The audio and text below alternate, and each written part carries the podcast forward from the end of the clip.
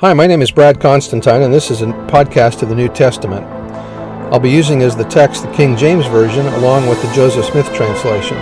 Although this is not an official recording of the Church of Jesus Christ of Latter day Saints, every effort's been made to be as doctrinally accurate as possible. I'll also be using quotes from general authorities of the Church, the apostles and prophets, and BYU professors and others, and uh, every word out of the scriptures themselves. So if you're ready for a really detailed analysis of the New Testament, you've come to the right place. Welcome. Hi there, welcome back. This is going to be for Acts chapter 13. Saul and Barnabas are called to missionary service. Saul, now Paul, curses a sorcerer. Christ came to the seed of David. Paul offers the gospel to Israel, then to the Gentiles. There were two notable personal developments for Saul his, on this journey. The first is that while in Cyprus, Saul became known as Paul and is consistently called Paul thereafter. This renaming was probably because the Greek name Paulus would be more acceptable to Gentile audiences.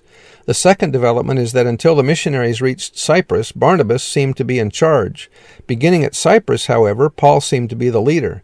On their first visit to each place, the missionaries preached and baptized. On the return journey, they ordained elders in every church. These actions give a clue to missionary procedures and show that the church was organized and local priesthood leaders with local priesthood leaders. Verse 1 Now there were in the church that was at Antioch certain prophets and teachers, as Barnabas and Simeon, that was called Niger, and Lucius of Cyrene, and Manaen, which had been brought up with Herod the Tetrarch and Saul. As they ministered to the Lord and fasted, the Holy Ghost said, Separate me Barnabas and Saul for the work whereunto I have called them. This is Elder McConkie. He says apparently they were being set apart as missionaries, for they immediately went forth to preach the gospel and administer its ordinances according to the pattern set by Jesus.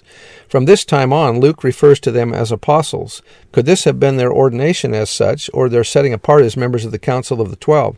If so, and such is a distinct possibility, one or more of the other apostles would have been present to confer upon them the keys of the kingdom. Verse 3 And when they had fasted and prayed and laid their hands on them, they sent them away. So they, being sent forth by the Holy Ghost, departed unto Seleucia, and from thence they sailed to Cyprus. This is a trip of about 1,400 miles. That's a long way. And when they were at, at Salamis, they preached the word of God in the synagogues of the Jews, and they also, and they had also John to their minister. And when they had gone through the isle unto Paphos, they found a certain sorcerer, a false prophet, a Jew, whose name was Bar Jesus, which was with the deputy of the country, Sergius Paulus, a prudent man, who called for Barnabas and Saul, and desired to hear the word of God. But Elymas, the sorcerer, for so is his name by interpretation, withstood them, seeking to turn away the deputy from the faith. Then Saul, who also is called Paul, filled with the Holy Ghost, set his eyes on him, and said, O full of all subtlety and all mischief, thou child of the devil, thou enemy of all, of all righteousness, wilt thou not cease to pervert the right ways of the Lord? And again, behold, the hand of the Lord is upon thee, and thou shalt be blind, not seeing the sun, for a season. And immediately there fell on him a mist and a darkness, and he went about seeking some to, to lead him by the hand. Joseph F. Smith said, Men are not called upon to curse mankind. That is not our mission. It is our mission to preach righteousness to them. It is our business to love and to bless them and to redeem them from the fall and from the wickedness of the world. So, following Paul's example here, we don't want to do that, to curse this guy. This is our mission and our special calling. God will curse and will exercise his judgment in those matters. We are perfectly willing to leave vengeance to the, in the hands of God and let him judge between us and our enemies and let him reward them according to his own wisdom and mercy. Verse 12 Then the deputy, when he saw what was done, believed, being astonished at the doctrine of the Lord. Now, when Paul and his company loosed from Paphos, they came to Perga of Pamphylia, and John, departing from them, returned to Jerusalem. John Mark may have looked ahead at the huge mountains that lay in their way, and with the dangers involved in the travel, said, "I'm going home." So remember, I said that John's or John Mark here is probably about 18 or 19 years old. Uh, so he's fearful of having to travel over these large mountains, and so he just goes home instead. Now, Paul is going to have a problem with that later on, and you'll see that as this unfolds over time here. Okay, verse 14. But when they departed from Perga, they came to Antioch in Pisidia and went into the synagogue on the Sabbath day and sat down. And after the reading of the law and the prophets, the rulers of the synagogue sent unto them, saying, Ye men and brethren, if ye have any word of exhortation for the people, say on. Then Paul stood up and beckoning with his hand said, Men of Israel, and ye that fear God, give audience. The technique of preaching the gospel was to recount the history of Israel, showing that all the prophets and laws pointed to Jesus Christ. Nephi in the Book of Mormon used this same technique as in 1 Nephi 17. Moroni also would have used it in connection with his promise in Moroni 10, verses 3 to 5, but he didn't have room on the plates to do so. That was by Taylor Halverson. Verse 17 The God of this people of Israel chose our fathers and exalted the people when they dwelt as strangers in the land of Egypt, and with an high arm brought he them out of it. And about the time, for forty years, suffered he their, their manners in the wilderness.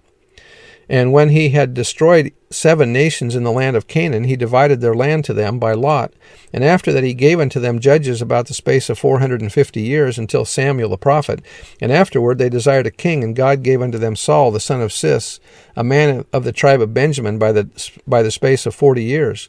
And when he had removed him, he raised up unto them David to be their king, to whom also he gave testimony, and said, I have found David the son of Jesse, a man after mine own heart, which shall fulfill all my will. Of this man's seed hath God, according to his promise, raised unto Israel a Saviour, Jesus. When John had first preached before his coming the baptism of repentance to all the people of Israel, and as John fulfilled his course, he said, Whom think ye that I am? And I, I am not he. But behold, there cometh one after me, whose shoes of his feet I am not worthy to loose. Men and brethren, children of the stock of Abraham, and whosoever among you feareth God, to you is the word of this salvation sent. For they that dwell at Jerusalem, and their rulers, because they knew him not, nor yet the voices of the prophets, which are read every Sabbath day, they have fulfilled them in, con- in condemning him. For, and though they found no cause of death in him, Yet desired they Pilate that he should be slain. And when they had fulfilled all that was written of him, they took him down from the tree, and laid him in a sepulchre, but God raised him from the dead. And he was seen many days of them which came up with him from Galilee to Jerusalem, who are his witnesses unto the people. And we declare unto you glad tidings, how that the promise which was made unto the fathers, God hath fulfilled the same unto us their children, in that he hath raised us raised up again Jesus, as it is also written in the second psalm, Thou art my son, this day have I begotten thee, and as concerning that he raised him up from the dead, now no more to return to corruption, he said on this wise, I will give you the sure mercies of David.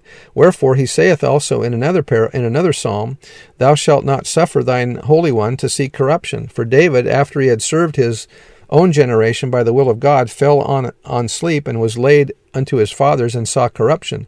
But he, whom God raised up, saw no corruption. But it be it known unto you, therefore, men and brethren, that through this man is preached unto you the forgiveness of sins, and by him all that believe are, are justified from all from all things from which ye could not be justified by the law of Moses.